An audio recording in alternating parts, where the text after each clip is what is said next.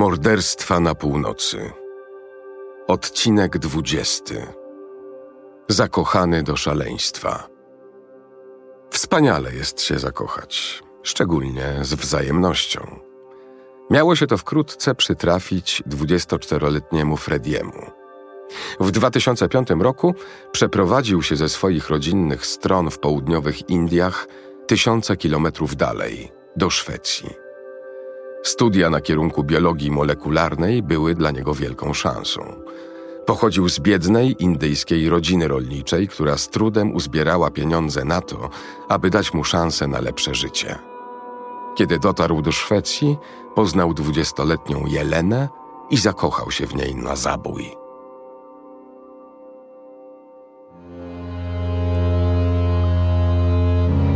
Słuchasz Morderstw na Północy. Serii podcastów o kilku z najgłośniejszych morderstw Skandynawii.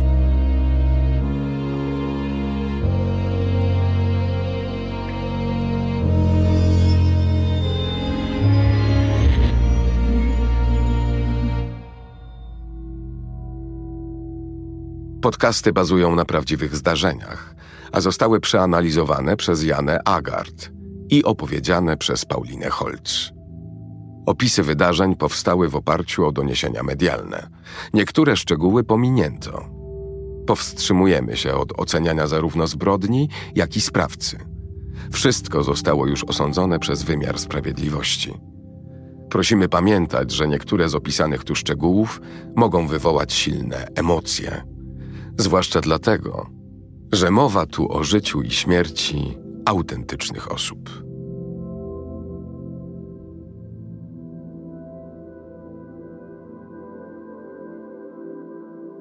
Freddy to była ksywka. Właściwie nazywał się Venkateshwar Reddy Pulagurla. Przyszedł na świat w wiejskim regionie w południowych Indiach i tam dorastał. Jego troskliwi i nieco nadopiekuńczy rodzice latami oszczędzali, by ich jedyne dziecko mogło wyjechać na studia za granicę. I tak w 2005 roku 24-letni Freddy wylądował w zupełnie dla siebie obcym świecie, a dokładniej w małej miejscowości Skowde w regionie Westra Jotland, w której był uniwersytet specjalizujący się w kierunkach technicznych, takich jak rozwijanie systemów informatycznych czy biochemia. Celem Frediego było uzyskanie licencjatu z biologii molekularnej – z trudem jednak przychodziło mu zrozumienie zajęć prowadzonych w języku angielskim. Po kilku miesiącach przerwał studia i w 2006 roku wyprowadził się z 30-tysięcznego miasteczka do Göteborga. W Göteborgu, który liczył około 500 tysięcy mieszkańców i miał dwa duże uniwersytety, toczyło się bujne życie nocne. Freddy znalazł tutaj zatrudnienie, innymi w barze King's Head i w klubie ze striptizem Moulin Rouge, w którym zajmował się porannym sprzątaniem. Praca była ciężka, a Freddy miał większe ambicje. Dlatego zapisał się na zajęcia na Uniwersytecie Chalmersa, który oferował kursy w zakresie skandynawskiej kultury i społeczeństwa. Był to swego rodzaju kurs przygotowawczy po angielsku dla zagranicznych studentów w celu ułatwienia im studiowania w Szwecji. Wszyscy uczestnicy byli obcokrajowcami, tak jak Freddy. W kursie uczestniczyła również szczupła i ciemnowłosa dwudziestolatka Jelena. Jelena pochodziła z Chorwacji, lecz kiedy w jej ojczyźnie toczyła się wojna domowa, mieszkała z rodzicami przez kilka lat w Niemczech. Kiedy jej rodzice się rozwiedli, Jelena przeprowadziła się z ojcem do małego domu w mieście Ogulin, położonym w północno-zachodniej Chorwacji. Była pilną uczennicą i marzyła o karierze dziennikarki i studiach za granicą. W Szwecji studiowała na Wydziale Kulturoznawstwa, spędzała czas ze swoimi koleżankami i przykładała się do swojej pracy. Była zatrudniona jako oper u rodziny z dzieckiem mieszkającej w dużej, luksusowej willi w dobrej dzielnicy Lingedrag. Ojciec rodziny był szefem dużej firmy z branży nieruchomości, a Jelena otrzymywała wyżywienie, zakwaterowanie i kieszonkowe za opiekę nad jedynym dzieckiem pary – jej pokój znajdował się co prawda w piwnicy, lecz był przestronny, miał osobne wejście i własną łazienkę. Jelena była trochę nieśmiała, inteligentna i według wielu znajomych zawsze uśmiechnięta. Mimo, że dobrze radziła sobie na uczelni, brakowało jej pewności siebie. Była nieco niedojrzała i naiwna, szczególnie jeśli chodziło o właściwą ocenę motywów postępowania innych – Jako katoliczka była dziewicą, lecz chętnie flirtowała, kiedy wychodziła gdzieś ze znajomymi. Na początku 2007 roku Jelena była w świetnym nastroju. Jej rodzice wyrazili właśnie zgodę, aby została w Göteborgu jeszcze trzy miesiące, by podszkolić swój szwedzki. Poznała Frediego na kursie zatytułowanym Scandinavian Culture Perspective. Mieszkali w tej samej okolicy, więc często spotykali się w tramwaju w drodze na uniwersytet. Freddy zakochał się w Jelenie. Kiedy w święta Bożego Narodzenia zrezygnował z kursu, zadzwonił do Jeleny i napisał jej SMS-a. Kiedy opowiadał o niej innym, mówił o niej tak, jakby była jego dziewczyną, którą kochał i często widywał. Dla Jeleny Freddy był jednak zwykłym znajomym. Miała na oku kogoś zupełnie innego i w żadnym stopniu nie odwzajemniała szalonej miłości Frediego. 8 kwietnia Freddy wprosił się do Jeleny na kolację, podczas gdy rodzina, u której mieszkała, była w podróży. Ta niedziela była ostatnim dniem, kiedy widziano ją żywą.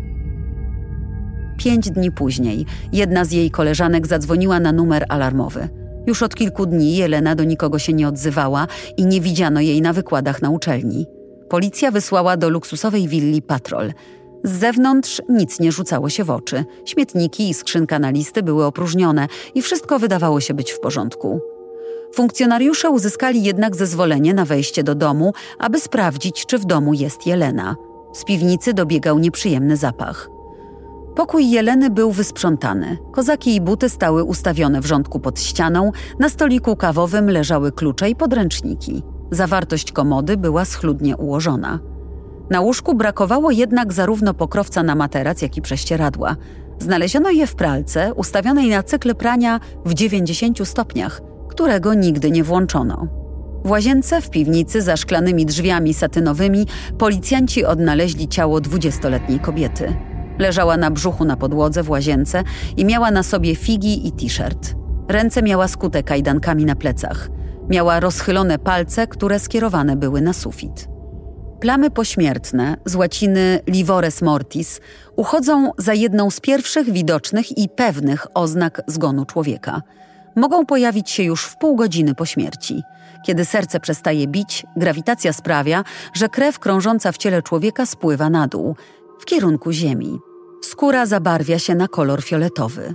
W pierwszych godzinach plamy pośmiertne blakną pod naciskiem. Jeśli ciało leży kilka dni w tej samej pozycji, czerwone krwinki zaczynają pękać, a czerwony barwnik krwi, hemoglobina, rozlewa się do otaczających tkanek. Wtedy plamy pośmiertne nie mogą się już przemieścić. Plamy te stanowią ważną część składową dochodzenia, ponieważ pokazują, w jakiej pozycji leżał zmarły. Jeżeli na przykład plamy nie znajdują się na stronie ciała zwróconej ku ziemi, oznacza to, że ciało zostało przeniesione. W wyniku sekcji zwłok ustalono, że Jelenę uduszono. Ktoś zatkał jej nos i usta i wyglądało na to, że stawiała opór, ponieważ na mostku i na jednej łopatce miała rany powstałe wskutek walki. Biegli z zakresu medycyny sądowej uznali, że sprawca zaatakował ją i zablokował jej drogi oddechowe. Na zwłokach odnaleziono ślady nasienia. Technicy kryminalistyki odnaleźli też ślady spermy w pokoju Jeleny. Z domu zniknęły zegarki, biżuteria i dwa drogie laptopy. Po zabójstwie sprawca gruntownie przeszukał dom. Po wyjściu zamknął za sobą drzwi na klucz. Policja sprawdziła telefon komórkowy Jeleny, aby dowiedzieć się, z kim się kontaktowała. Często przewijał się numer Frediego. Próby nawiązania kontaktu przez Frediego ustały jednak po niedzieli 8 kwietnia. Poza tym z policyjnej bazy danych wynikało, że nazwisko Frediego nie było funkcjonariuszom obce. Trzy dni później policja przesłuchała go po raz pierwszy. Sprawiał wrażenie pogodnego i żwawo odpowiadał na pytania policji dotyczące tego, co robił 8 kwietnia. Twierdził, że po południu był na zakupach. Jednak zachowanie Frediego nie przekonało ani policji, ani sędziego. Został tymczasowo aresztowany, a policja zaczęła sprawdzać wcześniejsze zarzuty wobec niego. Wznowiono dochodzenie w dawnych, zgłoszonych na policję sprawach dotyczących Frediego. Miesiąc przed śmiercią Jeleny, Freddy spotkał na przystanku młodą dziewczynę. Zaczęli rozmawiać i Freddy zaoferował jej pomoc w napisaniu podania o pracę. Następnego dnia spotkali się. Dziewczyna przyszła do domu Frediego z koleżanką. Ten pokazywał im filmy pornograficzne oraz swoje zabawki erotyczne. Młodzi pili wino i brali tabletki. Następnie poszli w trójkę do klubu Moulin Rouge, w którym pracował Freddy. Jedna z dziewczyn poczuła się później bardzo niedobrze i pojechała do domu. Zdarzenie to zostało zgłoszone policji jako napaść na tle seksualnym. Freddy jednak wszystkiego się wyparł. Rok wcześniej młoda dziewczyna oskarżyła Frediego o gwałt. Do zdarzenia doszło rzekomo w toalecie baru King's Head, w którym pracował Freddy. Dziewczyna poszła akurat do toalety, a Freddy ją śledził i po wyważeniu drzwi zgwałcił. Następnie zrobił jej zdjęcie swoim telefonem komórkowym. Freddy znowu wszystkiemu zaprzeczył. Policja zdecydowała wtedy, aby nie wnosić przeciwko niemu aktu oskarżenia. Tym razem nie udało mu się jednak wybrnąć. W mieszkaniu Frediego policja odnalazła miesięczną kartę Jeleny na transport publiczny oraz jej aparat cyfrowy. Na podstawie analizy telefonu komórkowego można było z kolei prześledzić, w jakich lokalizacjach przebywał Freddy. Okazało się, że używał on karty Jeleny do poruszania się publicznymi środkami transportu. Odnaleziono oba skradzione laptopy. Jeden u Frediego, a drugi u jednego z jego kolegów. Freddy usiłował je sprzedać. Liczne poszlaki skłoniły Frediego do tego, aby przyznać się na swój sposób do winy. Zeznał, że byli z Jeleną w związku i tego dnia uprawiali seks. Następnie zaczęli rozmawiać o pieniądzach i Jelena zaczęła krzyczeć, dlatego zatkał jej usta. A kiedy się w końcu uspokoiła, puścił. Podobno dopiero wtedy zorientował się, że Jelena nie żyje. Zaciągnął wtedy jej ciało do łazienki i zamknął za sobą drzwi. Podczas przesłuchań Freddy wielokrotnie zmieniał swoje zeznania. Udawał chorego psychicznie i twierdził, że nie widział, co robi. Biegli sądowi z zakresu psychiatrii zaprzeczali, aby Freddy był szalony, jednak twierdzili, że miał słabą osobowość i był emocjonalnie niedojrzały. Freddy twierdził, że nie chciał zabić Jeleny, jednak przyznał, że znęcał się nad nią, co doprowadziło do jej śmierci. Kiedy sprawa trafiła w 2007 roku przed sąd rejonowy, obaj prokuratorzy ubiegali się o dożywotnią karę pozbawienia wolności dla Frediego. Przez Frediego rozprawa sądowa czasami zmieniała się w chaos. Czasami dziwnie się zachowywał, załamywał się i ogólnie wydawał się być zdezorientowany. Użalał się wobec sędziów na swoje cierpienie i krzyczał: Chcę umrzeć, jestem złym zbrodniarzem, powieście mnie jak Sadama Husajna, nie jestem w stanie żyć. Ekspertyza psychologiczna poświadczała wprawdzie, że nie zdiagnozowano u Frediego choroby psychicznej, lecz jednocześnie mówiła, że nie był całkiem normalny. Tak więc zarówno sąd rejonowy, jak i następnie sąd drugiej instancji postanowiły, że nie można orzec kary dożywotniego pozbawienia wolności. Zabicie Jeleny nie było przestępstwem wystarczającej wagi.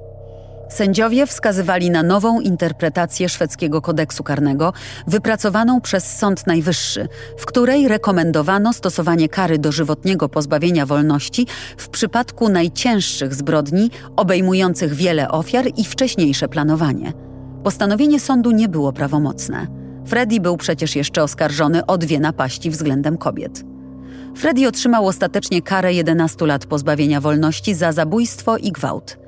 Po odbyciu kary miał być wydalony ze Szwecji. Freddy odwołał się od wyroku. Przyznał się do uszkodzenia ciała ze skutkiem śmiertelnym, lecz nie do zabójstwa. Ponadto domagał się zamiany kary więzienia na umieszczenie w ośrodku psychiatrycznym. Sąd Najwyższy utrzymał jednak w mocy pierwotne postanowienie i potwierdził karę 11 lat pozbawienia wolności orzeczoną przez sąd rejonowy oraz sąd drugiej instancji.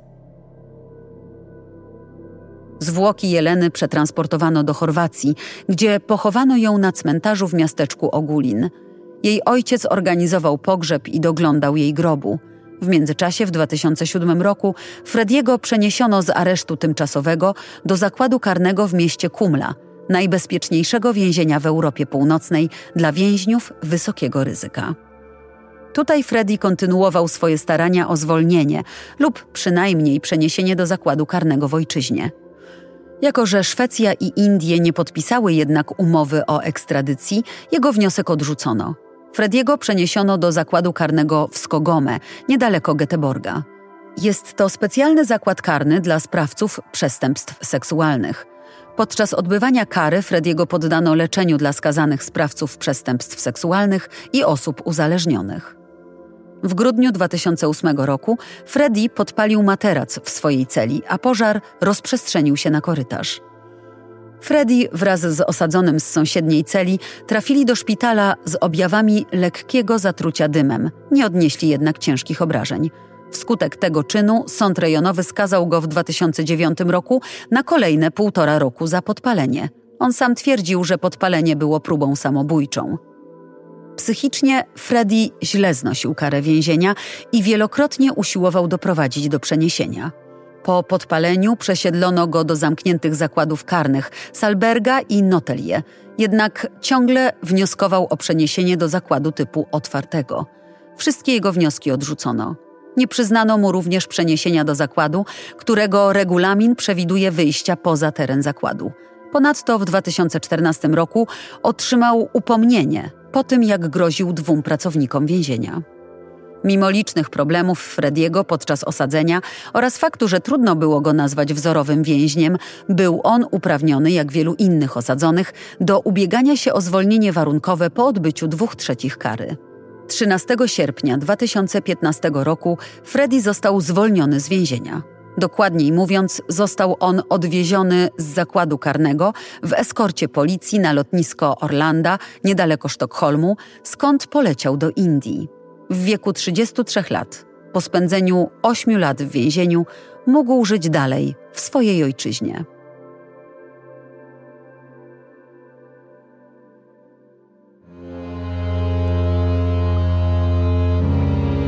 Wersja polska, tłumaczenie i realizacja nagrań Roboto Sound. Czytała Paulina Holz.